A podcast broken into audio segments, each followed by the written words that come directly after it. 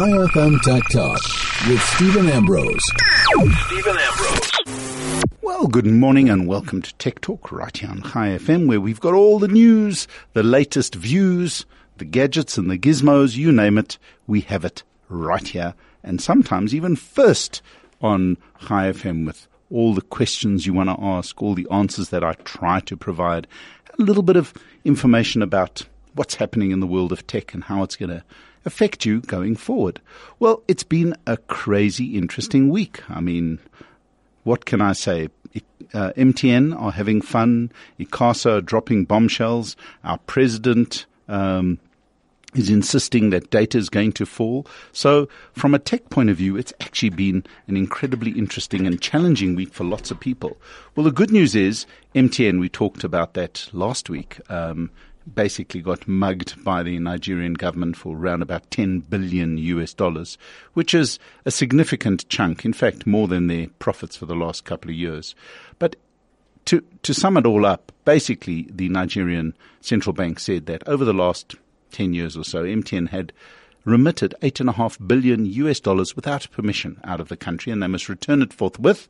And they would obviously give them the money back in naira, which uh, MTN quite honestly didn't want to use because why would you? Um, and they've backed down, which is really interesting. All of a sudden, they're speaking nicely. They've reduced the fine to the one bank that apparently helped in the whole scheme. Uh, and uh, it seems that MTN are sort of settling that whole matter.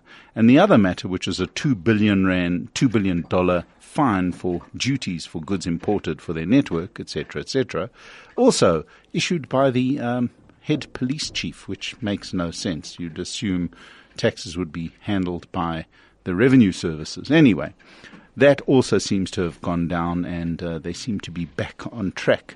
But the same week that they got the good news, they dropped a little bit of bad news on all of us. If you're an MTN subscriber and you use Twitter, which tons of people do do, um, from the 25th of this month, there will no longer be free Twitter.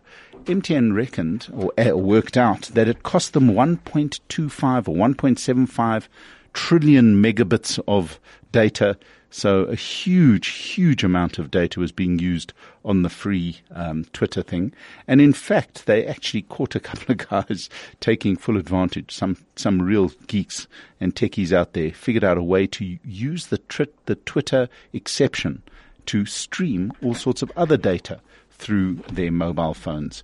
So MTN have unfortunately stopped that.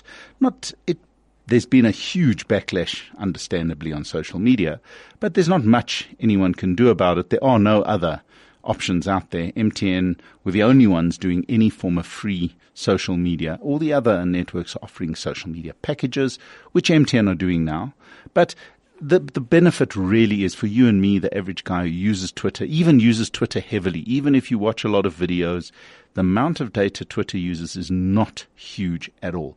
Facebook, on the other hand, with all its high end videos and, and rich media, can actually use a ton of data. So if your data has been disappearing and all you've been doing is scrolling through your Facebook feed, just beware that if you're on an LTE connection, which is high speed, and you've got a fairly uh, high resolution phone, any decent phone, current modern phone, you'll find that what um, Facebook does, it automatically streams at the highest possible resolution available. And that means more data.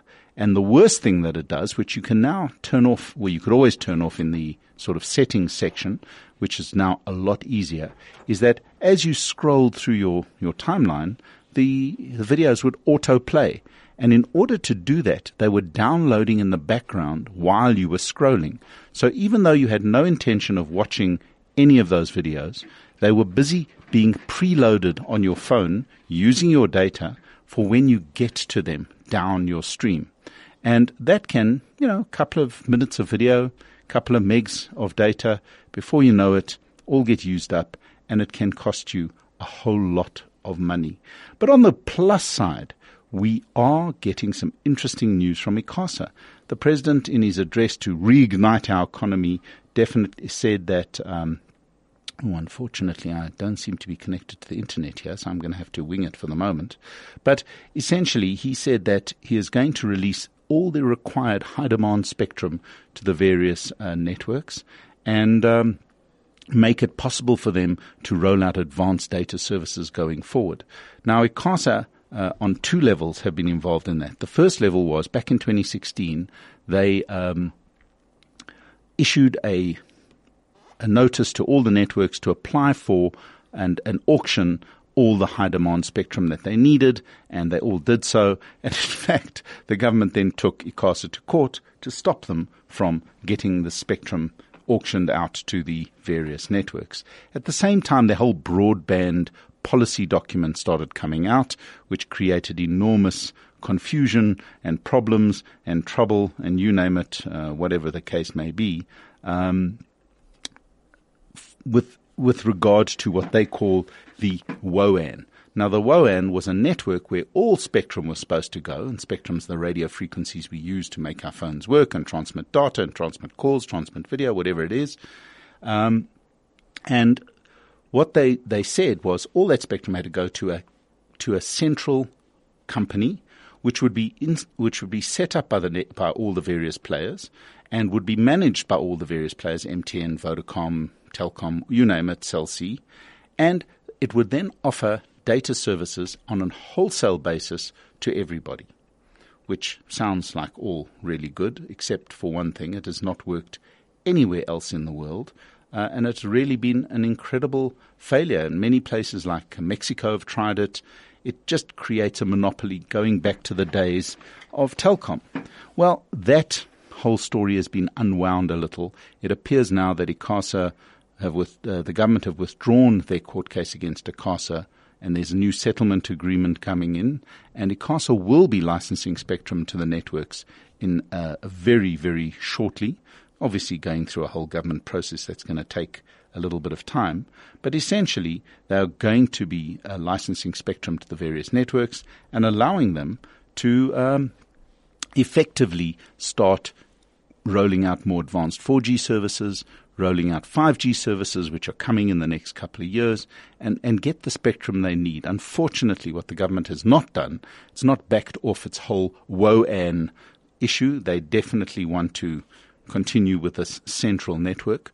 But I believe that in the end, it's going to be dead in the water. There is no way that MTN, Vodacom, Cell C, and even Telkom, who's part of the government for that matter, are going to spend the enormous amounts of money. And we're talking about absolutely unbelievable amounts of money to set up a 4G or 5G network across the country with the sort of coverage that the current networks have and then share that network amongst themselves is going to cost, if not uh, 100 billion rand, probably even more than that. And there's absolutely no business case for that. The networks have networks that work. Um, why in heaven's name would the networks want to go and replicate what they already have in order to share it with themselves? So that's a discussion for another day. But at the same time, what ICASA has done has released their final determinations on the um, call termination. Now, call termination is what MTN pays Vodacom for getting a call terminated on their network. So I make a call from MTN to a Vodacom subscriber. Vodacom charges MTN X amount of money per call in order simply to receive and redirect the call to their subscribers.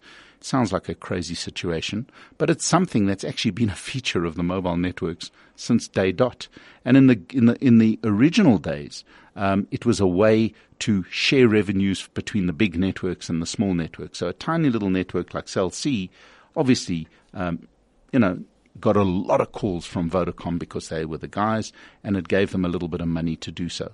Well, what ICASA has done uh, is reduce that. Uh, they've been reducing it over the last couple of years. It started off at one rand twenty per call, but um, they've reduced that considerably over the last little years, and they've now launched their latest. Um, call charges, which should actually bring costs down even further. And on that note, I see I'm being waved at. We have to take a short break. I'll be back with a little bit more news and interesting views straight after this. Tech Talk with Stephen Ambrose, 11 to 12 p.m. only on 101.9 FM. Well, welcome back. And just to quickly finalize the whole story around the call charges, this doesn't affect data, but it definitely, or rather should, affect call charges. So the pricing of calls should change. So these are the new regulations. Um, with operators that have more than a 20% share of total minutes terminated in the wholesale voice, voice market, in other words, based on the number of, voice calls that they make, um, the the new the new uh, call termination fee will be nine cents from October 2018 to September 2019, and that'll drop to seven cents from then on, and six cents from 2020. And if it's a mobile call, it'll be 12 cents from October 2018, 10 cents from October 2019, and 9 cents from October 2020 onwards. And if you've got um, less of a share, so they have asymmetric uh, call termination, they'll get just a couple of cents more. I'm not going into all that. So the small guys like Cell C and Telkom will get paid a little bit more by Vodacom and MTN for these various things. And considering, as I said, these call termination rates started off at one rand twenty nine cents per call, um, you can understand why you're paying three rand a call. Now we're talking about between seven and nine and, and eleven cents per call, depending on who you are and when you are. And that'll e- even keep going down. And my, my opinion, really, it's a zero sum game.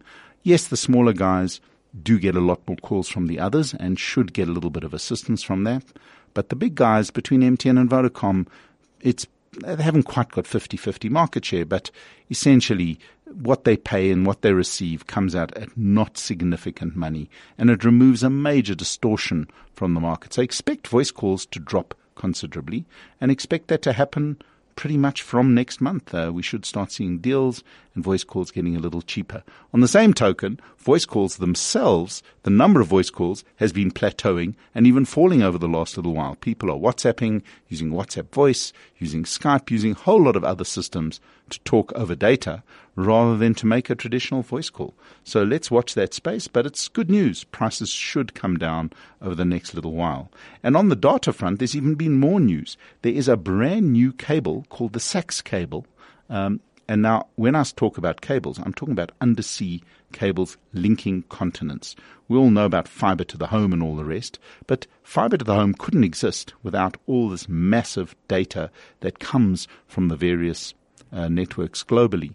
Now, up to now, South Africa has been well served by tons and tons of cables that link South Africa up the coast, east and west coast of Africa, all the way to India, to the Middle East, to Europe, to Portugal, and all the way into the sort of international grid where the cables all span the northern hemisphere. If you look at a map, the northern hemisphere has umpteen cables. You can, it's like a mass of cables between North America, Europe, Asia, Africa, and the sort of southern hemisphere countries have far, far, far less. And obviously, the more the cables, the less the cost to you and I for data because there's competition, there's massive capacity, and the price will fall. Right up to now, there's absolutely been no east west cable between the Americas and Africa. None whatsoever. Everything went through uh, Portugal, went through um, the East. And there's two consequences from that. The first one is something they call ping. So when you send a message from your phone, that message takes X amount of time to get to the servers in Europe. From Europe, it then goes to America. So if you want something on an American website, it could take anything up to three, four hundred milliseconds. That's almost half a second to get the information there and back. Now, the path from South Africa to South America and to um, then into the American servers is about a third less. So you can imagine it will be 30 to 40% faster to get information um, on a response time, not speed. We're not talking about the speed of the connection, but the amount of time. So when you say, Hey Siri, the amount of time for the voice call, oh, my Siri decided to listen to me, but it will take a much much less time. Obviously, the ideal thing is to have the Siri servers here in South Africa where there's very, it's one millisecond to a server. But essentially, a lot of these services, a lot of these massive data bases are sitting on servers in Europe and America and having a new cable that runs from South Africa, or it actually runs from Namibia, off to uh, South America and then onto the grid that connects South America to America, we're going to see a much faster and potentially better um, link between them. Data speed should also improve slightly, and this cable the new um, SACS cable is actually live. It's gone commercial as of now. And over the next couple of months, we should see prices for data coming down a little bit. They're going to come down anyway. So your un- uncapped fiber to the home, your mobile data potentially could come down a little. And in combination with spectrum, which the networks need, lower international costs, because that's the biggest cost. The cost of local data is almost just the cost of equipment, but the cost of international data. You've got all these massive cables running across the seabed, all these ships that need to maintain those cables, because despite what you think, these cables do break. And how do you haul a cable from a kilometer down under the sea up to the surface and then refix it and then put it back again? It's quite an expensive business. So the good news is that we're going to see this um, the impact of this cable very shortly, and hopefully it will definitely bring um, the price of data down, and the internet will just seem a little bit snappier, especially if you're using anything coming from an American or South American database or American data center. So expect Google to be a little quicker, a lot of little things, Microsoft, things that we use every single day. Now, that's all good news. And again, we're going to see data prices fall. We're going to see the cost of overall data improve. And um, that's all great, great, great news for us fellows here in South Africa. Now, before we get into our next segment, I just want to give a little bit of background. We spoke about Discovery's new um, Vitality Open.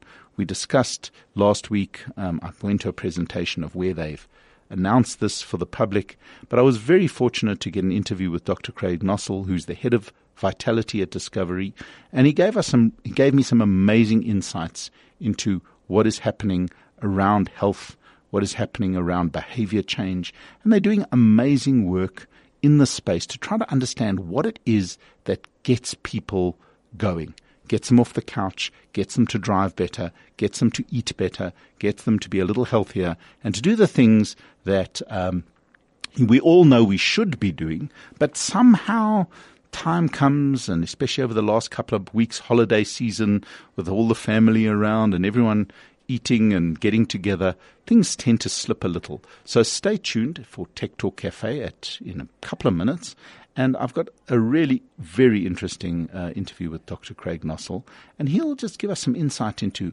number one, what they're doing, number two, how these things work. And let me tell you, it is all due to technology. Back in the day, you couldn't measure all these things. People did not have any formal way to understand what activities they were doing, how they were doing it. Now it's trivial. Everybody's got a smartwatch. Everybody's got a smart uh, band. Everyone's got uh, trackers that track everything from heart rate to blood pressure to you name it. And all of this information is being collected. I mean, the figures are mind boggling. All this information is being collected by Discovery through their various um, clients, through their various platforms, and all of it is being crunched. And this is where the magic comes in. This data is being used to actually make things better and healthier for pretty much everybody. So stay tuned to that. I think we're going to see some massive things coming from uh, Discovery over the next little while. I try to find out, but obviously they were quite mum about that. But the the amount of of um, of stuff that is coming out, or the data, the insights that's coming out, is just unbelievable. So stay tuned for that. And before we break for our uh, uh, before Tech Talk Cafe, the last thing I want to to give us a little bit of news, and we've actually discussed this. Facebook have unveiled a brand new Oculus VR headset, and it has a huge, huge, huge change from anything they've done before. No wires. So it's a simple, very inexpensive $399 unit, which in South Africa will sell for like 5,000 Rand, considering their last one was 20,000 Rand. And it is very, it's a standalone unit. It doesn't need a cell phone, doesn't need a fancy, huge computer. It's just a slick, very, very easy to use, very light, and very, very decent um, headset with all the technology, high resolution that you would need. So if you're getting into a, a VR set, $399 is expensive and it does uh, require a connection to a PC, but still the quality and what it's capable of doing looks absolutely amazing. And on that note, we're going to take a quick break and then we'll be back with Dr. Craig Nossel, who's the head of vitality uh, at Discovery Health. Chai FM Tech Talk with Stephen Ambrose. Stephen Ambrose. Well, welcome to Tech Talk Cafe. And with me, not in the studio, but at this fabulous, huge Discovery building, is Dr. Craig Nossel, who heads up the Vitality Program, which you may or may not know about, but hopefully you'll know more about it shortly hereafter, um, at Discovery. So, welcome to the show. And tell us a little bit about Vitality. Give us a little bit of insight into where it came from and, and why, why it exists. So thanks for having me on the show, and importantly, thanks for coming out here to our, our beautiful building. Um, so, in fact, uh, in two weeks' time would be my 20th year at Discovery. Jeez, And, that's uh, quite a stretch. Yeah, and uh, I, I mean, I really couldn't have asked for more amazing opportunities to be part of this incredibly innovative business, and, and really with wonderful people, uh, you know, within the building.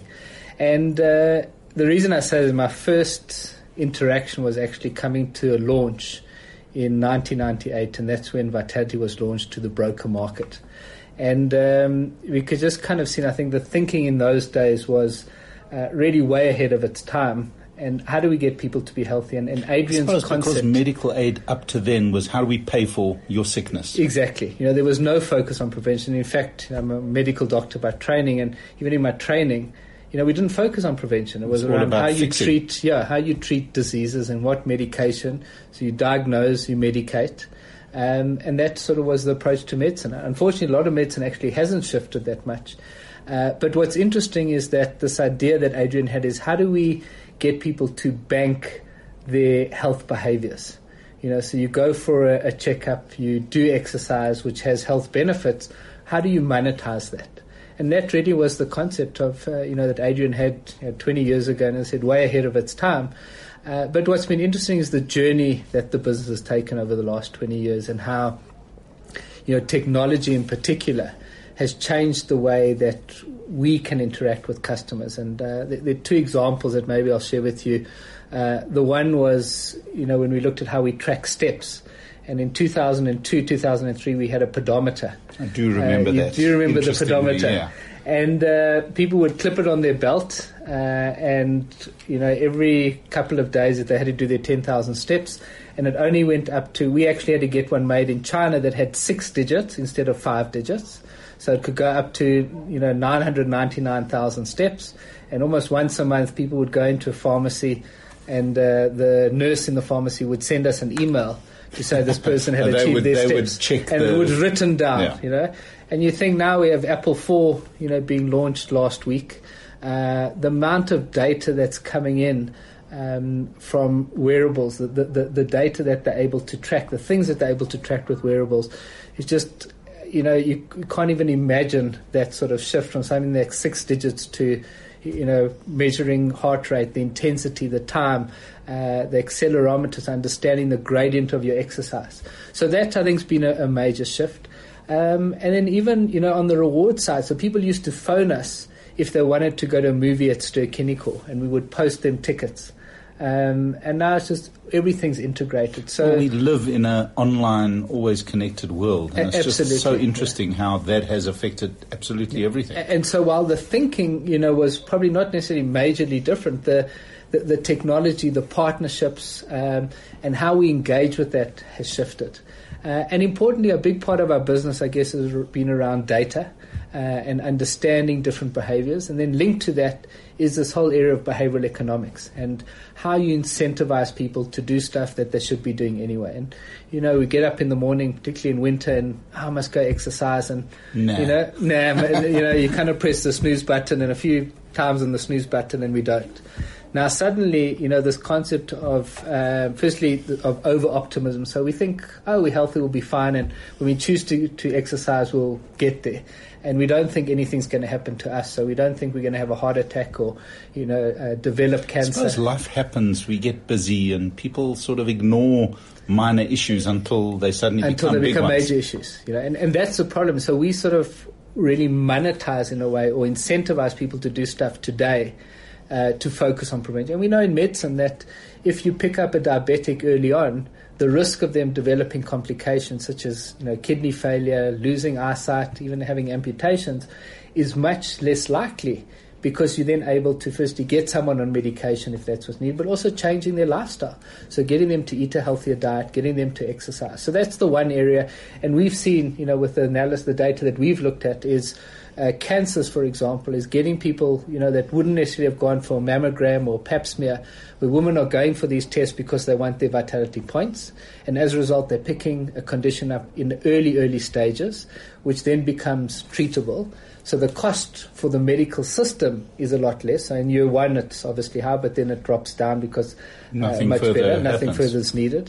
And then post that is, uh, you know, obviously for that individual, their time off work, they're, they're able to be productive. So we're seeing, you know, a big impact in And the in numbers space. are actually showing this. This Oh, is now an absolutely. absolute statistical fact. There's no question that lifestyle and health.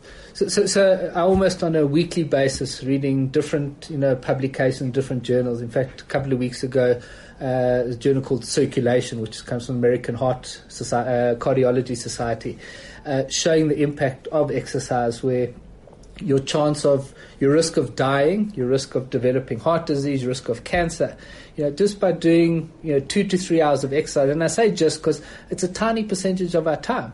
You know, decreases your risk of these diseases by over fifty percent. So you know, all the evidence is there. And as I said, when I was studying medicine, we had a forty-five minute lecture on exercise, forty-five minutes on nutrition. I was probably looking at what happens when people hurt themselves during Yeah, pre- exercise. Pretty much, you know. And now, you know, the idea is that how do we get doctors to be prescribing lifestyle?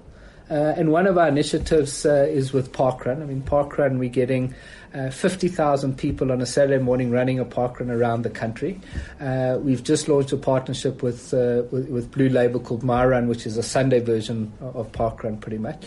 And uh, we see those costs coming down. But in the UK, where Parkrun started, they're working with GP practice for GPs to prescribe Parkrun, for their patients. So you say take two Disprin and a Parkrun and off you go. You know, and, and, and this is a sort of shift of where we look. We need to look at our environment and what are the challenges in us not being healthy.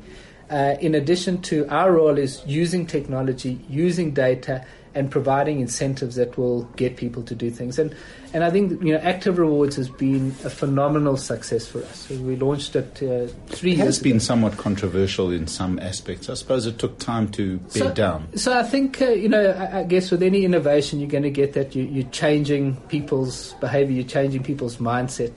But what's interesting is we moved from being, um, you know, people engaging with us, you know, once a year, twice, three times a year on specific benefits, to suddenly every week they're in our app and they're looking at what their goal is for that week. So in many ways, you could almost say that the the app or the rise of the app changed the interaction completely Without with your, with Our- your our whole- various customers or our whole however business you want to call them clients. I think is Yeah. a better word. So, so our whole business model shifted. You know, it's the whole servicing shifted. Our, our call center, to when we launched, it, soon afterwards, our call center pretty much collapsed because people were now contacting us, and we maybe didn't do the hard work in sort of getting people to understand that everything's sitting on the app.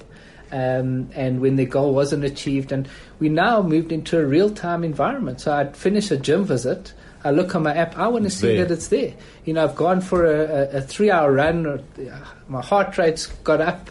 Uh, I want to see that Vitality sees it because I want to be recognized by that. So we we certainly had to adjust, and, and I think. Uh, you know, I think where we were a few years ago to where we are now, it's just it's a, a very different space. And as I said, technology has enabled that, um, and we see the, the the rise in people purchasing uh, various wearables. Uh, Has that grown considerably? significantly? Yeah. Because all of a sudden, Fitbit have now made South Africa a tier one country.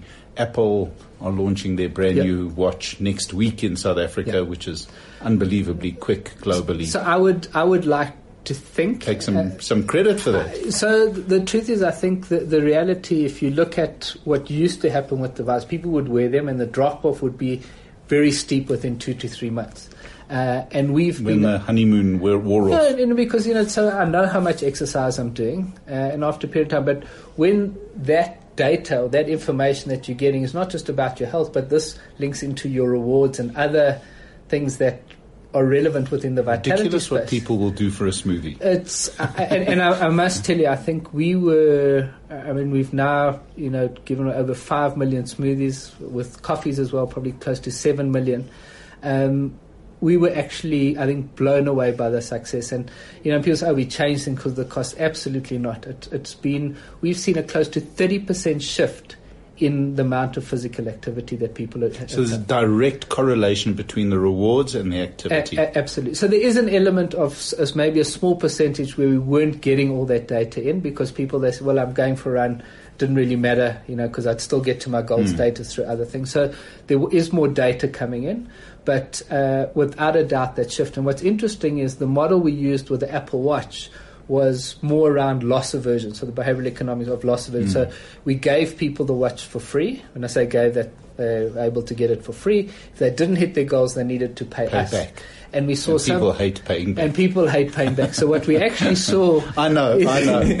what we saw is you know some people shifting the exercise by up to eighty percent, so almost doubling the amount of exercise they did when you use a different kind of financial structure. It must be fascinating to be able to play with with people's behavior in such a, a fundamental way. I mean, it's all for the positive, but still, the insights and the the, the things that you can get up to are pretty insane. So I mean, I guess we, we wouldn't describe it as Okay, play. play is the wrong word, but Uh, I mean, but- just but- watching these behavioral changes. So, so what's interesting, I mean, we, we do work with uh, various people in the space uh, uh, from University of Pennsylvania. They've got a Center for Health Incentives and Behavioral Economics. Uh, Dan Ariely, who's been out uh, several Yes. times, he's written a book, Predictably Rational. Um, and looking at the space, it's fascinating because we all think that we are smart and we behave Rationally. rationally, and and we see we all fall foul to basic things, you know, and uh, and, and and that's what I've found fascinating is that you know something as simple as a weekly goal.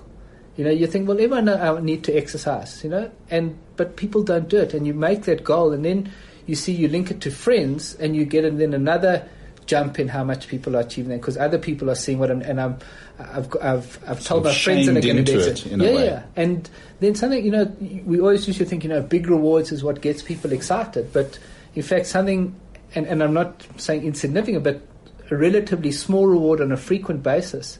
Uh, Such as a cup of coffee. Such as a cup of coffee. And, and people, if they're getting it and then don't get it the following week, you know, they get upset about that. And so that's, I think, what's been quite fascinating, you know, for us is how you can you know your messaging around these things, your the type of incentives, um, and making it the program's a lot more dynamic than what it used to be, and and we're seeing the shifts coming through. And that is yeah. directly as a result of the technologies that are available now Exactly. smartphones, communication, A- and, and- wearables. Know, so you're able to deal with people on a real time basis. Uh, and where we see this going forward is using a lot of artificial intelligence so that the type of rewards that you get, the type of message you get may be very different. So a type of me. personalization Very driven by so. data. Yeah. And, and, and we're starting to also, so part of the active rewards that we've launched now is saying how do we use the success in managing chronic conditions, so things such as diabetes, hypertension, where people aren't taking their medicine. You know, and you'd think it's something simple, but people either they forget or they they feel fine. I mean, hypertension is called the silent killer because people do feel fine and then they land up in trouble. So how can we use that this platform of the technology and the incentives in that space? Similarly for weight loss.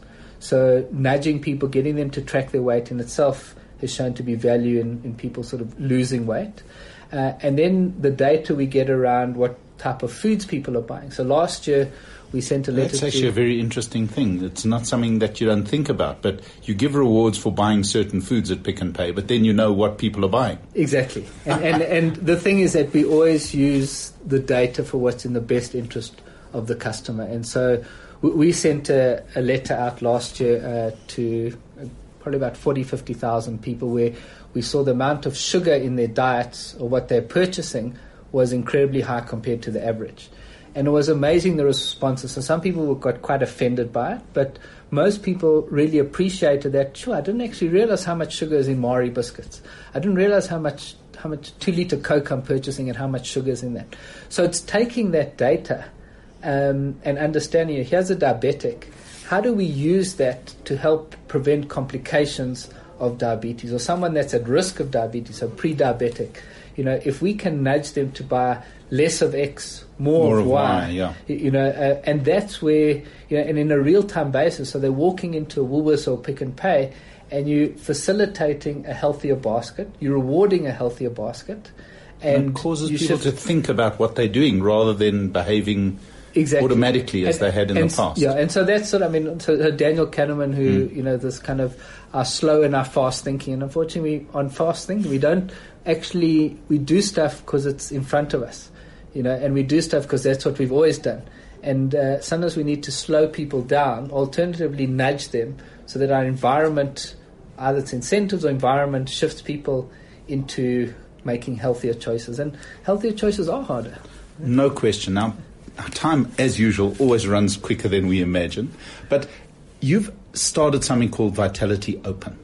What is it, and how do people participate? That's key. So, so really, what we've done is we've taken the success of Vitality Active Rewards and opened it up for everyone in South Africa to be part of. So download the Vitality app. So if you've got a Discovery app. smartphone, you can join. You can join. And earning your points, whether if you've got a gym contact, we'll get the date from there. Running a park run, using a wearable, you'll be able to link it. So whether it's a Fitbit, uh, Apple Watch, whatever you may be using, we'll Android, get that data. Android Gear Uh, Watch or a Samsung Watch doesn't Everything. matter. Yeah. So we've, uh, I mean, a big part of our Mm. business is being able to integrate with these various devices and reward people. And we've really put together amazing rewards. So people can win flights for life. They can win new iPhones for life. Uh, But obviously, those are pretty extreme. You have to do amazing things. so it's actually what we've done is we've created a, a game board. So Yes. really gamified. I've actually seen that. Suddenly, my app had all sorts of interesting Yeah, so we've really we've additional ga- stuff. We, we've gamified the Yeah. Vitality program to a large degree, you know, or to, as a component of it. So it creates engagement and the ability for people to, you know, whether you're on Vitality or not, to earn a smoothie or coffee, but then also these amazing rewards. And this is available for Vitality members as well. So it's not that Vitality members are in any way losing out. And, part of it, I think, you know, the, the, the product side is to get people a feel of what Vitality does. Um, and importantly, also, I think we have a, a responsibility as well. Is that how do we shift the South African environment? We're not going to change everything, you know. But when you look at initiatives such as Parkrun, we've been a key part of the growth of that, and finding these partnerships where you know, as many people in South Africa, same as our corporate clients, how do we help them and their employees? Because is about the productivity and the health of our country. And we have big challenges with that. You know, the, the increase in obesity. Uh, and if we can engage with manufacturers to make more healthier food, more opportunity for people to exercise. So that's part of, of that thinking. And yes, as a business, building our brand is important. Getting more people engaged in the program, hopefully getting more people on the program. All those things make sense. And obviously, this is it's quite good fun and it's exciting. People can join, people can sign up now. And these are just to clarify, these are people who are not on Discovery Health or maybe but don't have Vitality as part of their plan. Correct. Yeah. So anyone anyone in the country can sign up and, and be part of it. So they sign up and they start changing their activity and they win a few smoothies. Then what? What do you propose thereafter? Because you've given them a taste of, of, of, of fun and, and health, and then you're going to take it away. So, so there, there are two there are two ways of looking. The one is hopefully they see value, and if they and want to join Vitality, and that's obviously an upside. But that can only be done as a part of So a if, Discovery if they're on plan. Discovery Health, or if you know have a Discovery Life policy, and and absolutely, so not everybody's can have access to that or choose to have that, but. Um, we believe, and we wouldn't be in business if we didn't, that there's No, a great value enough. Proposition but- there. And the others, if we can at least start to shift people some of their behavior, even to a small degree, and that creates that habit. And that's you know, 10 weeks we've seen starts to get people into some Three months of is that magic Exactly. sort of number and habit so, change. So, you know, at least within 10 weeks we're close, and some people will. And, and, and you know, based on the success of it, we've done it with Drive before, and it was almost the same because the driving is part of that. And, we see where that goes. But, you know, even if we're creating the more of these discussions, people saying, what can I do in my community uh, to set up, you know, A park run, for a example. park run, whatever it may be. And so um, I think it's important that we, we're having more time, you know, having conversations about people's health. And it's always seen as someone else's problem. The reality is that we all have a responsibility for ourselves, you know, our families, our communities, and there are little things that we can do that uh, can actually change, and it sounds idealistic, but change the shape of South Africa, literally. Literally and figuratively. exactly. Yeah. That's really interesting. And, and unfortunately, here we go. Our time has run out.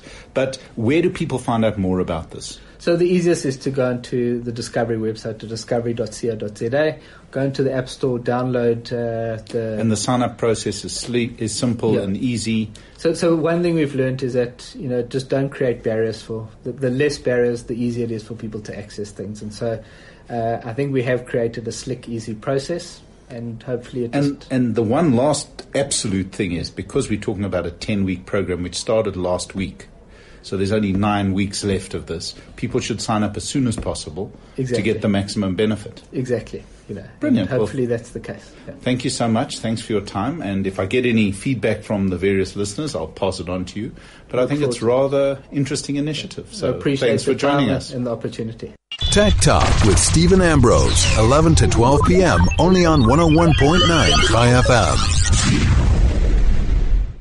Well, welcome back. And fascinating insight into how data, and I must say, big data and all these sensors and all this collection of data and all the analysis of data is having an insane impact on healthcare and how we approach healthcare and, and the whole medical industry as a whole. I mean, there is so much going on in that space.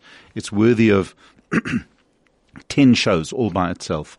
But it's very interesting that Discovery are using all this data, sharing all this data. Um, they talking at international conferences and from a, an international scale often south africa is not seen as as big enough to really be relevant or significant enough in in scale to make changes globally but discovery sharing the amount of data they've collected through their platform uh, on their customers across and their clients across South Africa certainly has massive global relevance. And uh, Dr. Nossel was explaining how they're sharing this internationally and it's actually being implemented and used by companies across the world. So good on them. And um, if you're keen, as I say, if you're not a Vitality member, it's well worth just trying. Download the app from the App Store um, or from the Play Store log in, use it.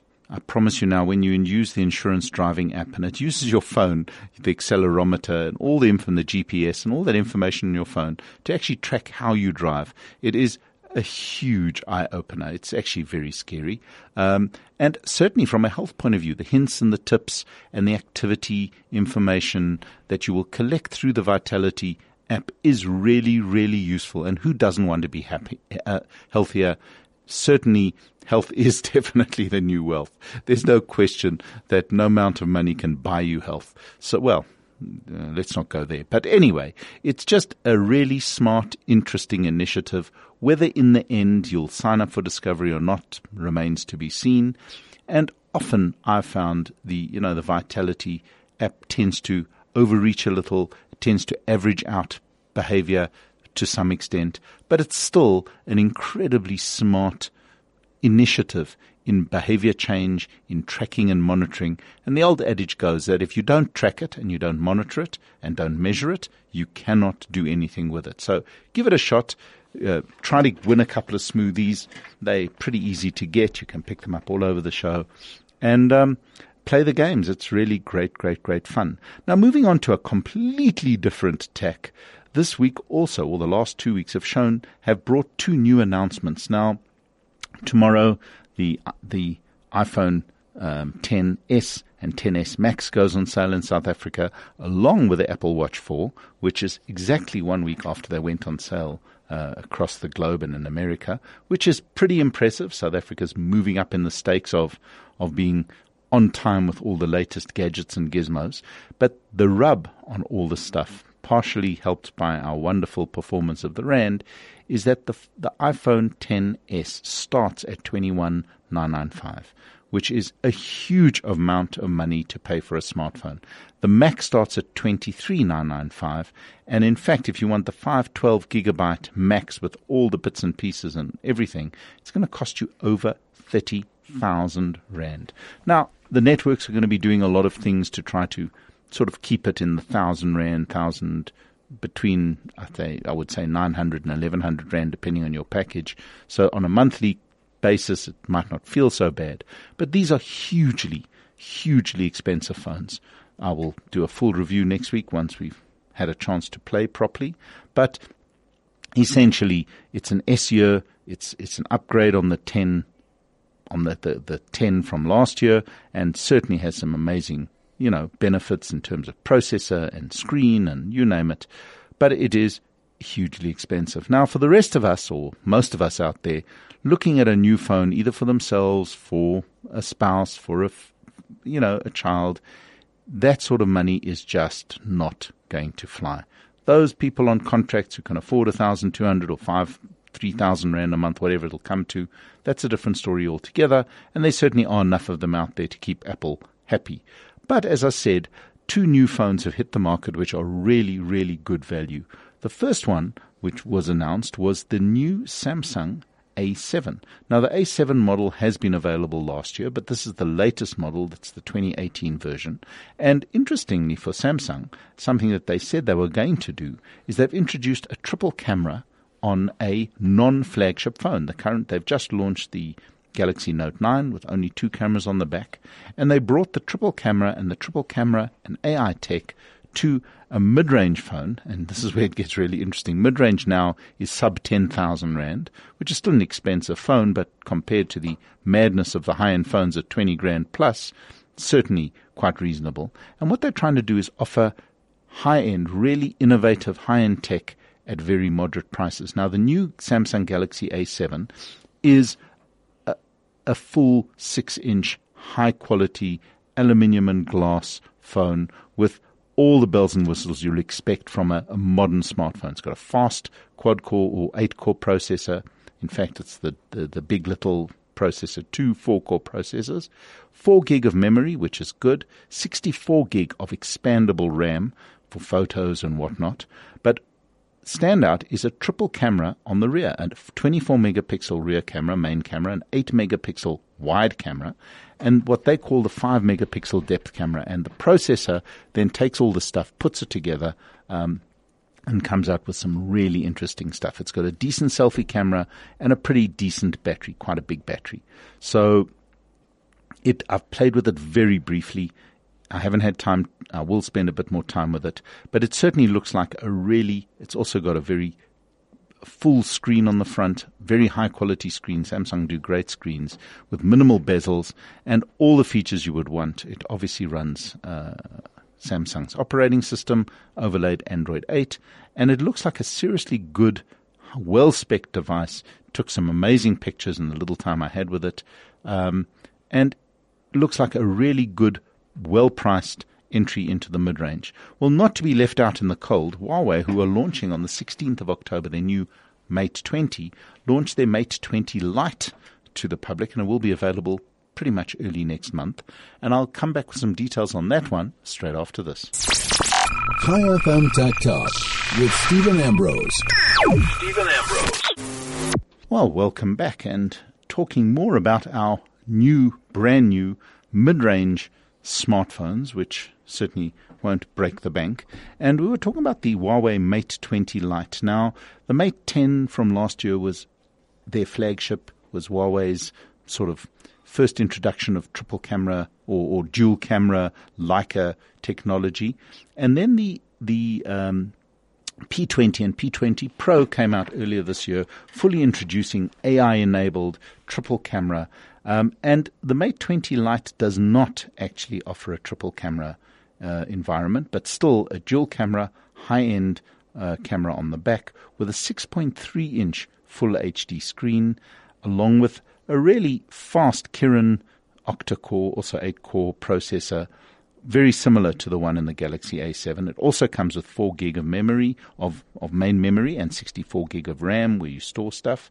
It also um, has very, very similar pe- specs in terms of the cameras, except it has a really good front uh, dual selfie camera, which is very interesting. Uh, so you can do all sorts of interesting effects on it. And it comes with a slightly bigger battery than because it is physically slightly bigger than battery than the Samsung. Now again, I had a brief time to play with the Mate 20 Lite. It is certainly very attractive looking, beautifully made, um, very much edge to edge screen with a little notch in the front, which Samsung does not do.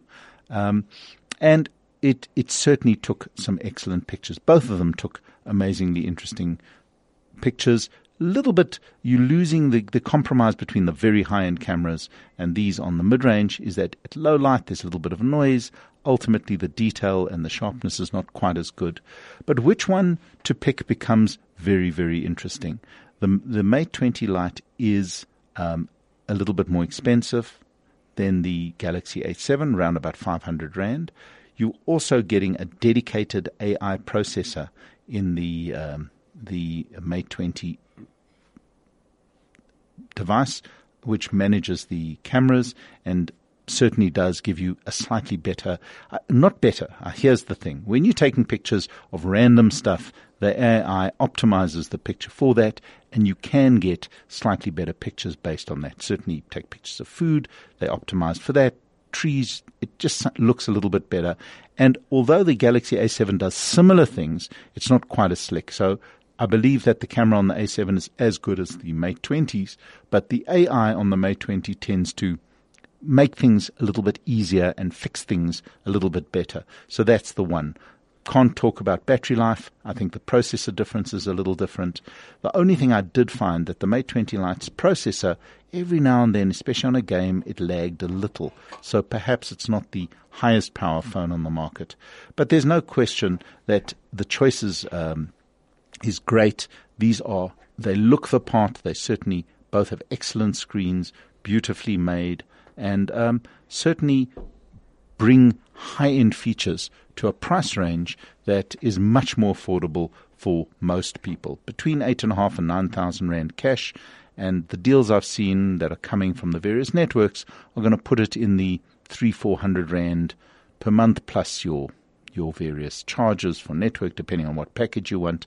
But one thing I do recommend is that any smartphone of this league, they all run LTE, they all have high resolution screens. You're going to need between two, one and two gig of data per month every single month. So don't get into the trap of buying a really cheap package with 250 meg of data and then spending a ton of money every month on data and calls thereafter. Look at packages that give you at least one to two gig of data every month. And then if you need a little bit extra, you can top up. Now, moving on to our last quick little segment of the day is two apps that have come across my my iPhone and uh, Android phone this week. The first one, and something that's been missing, we've had Zomato in South Africa for restaurant reviews for years. You can always find a cool restaurant on Zomato. Great little app. If you don't have it, get it. But we've not been able to, like some of the apps overseas, instantly book a restaurant online through an app, slick and easy, based on where you are. And at last, a new app has come. It's called Dine Plan, D I N E Plan and it's instant restaurant bookings um, being waved at to roll to wrap up. But download the DinePlan app for both Android and iOS. You can book restaurants wherever you are really easily, quickly. You don't have to make phone calls. It's just a great little app. And the last thing I want to mention, and that is the Namola app. I've been looking at what they're doing. They've just released a new version. It's super slick. It's a safety app. If you ever have a problem, you just hit the emergency button. The cops and response will be immediate. There's a call center. It's just an absolute must in South Africa. So download Dine Plan to book your next uh, restaurant and Namola, just give it to everybody. It's a great emergency app. Put it on your home screen and use it if there's ever a situation that you need any assistance, medical, police, you name it. It really does work. And on that note, I'm afraid our time has run out. This is Stephen Ambrose on Tech Talk right here on Chai FM.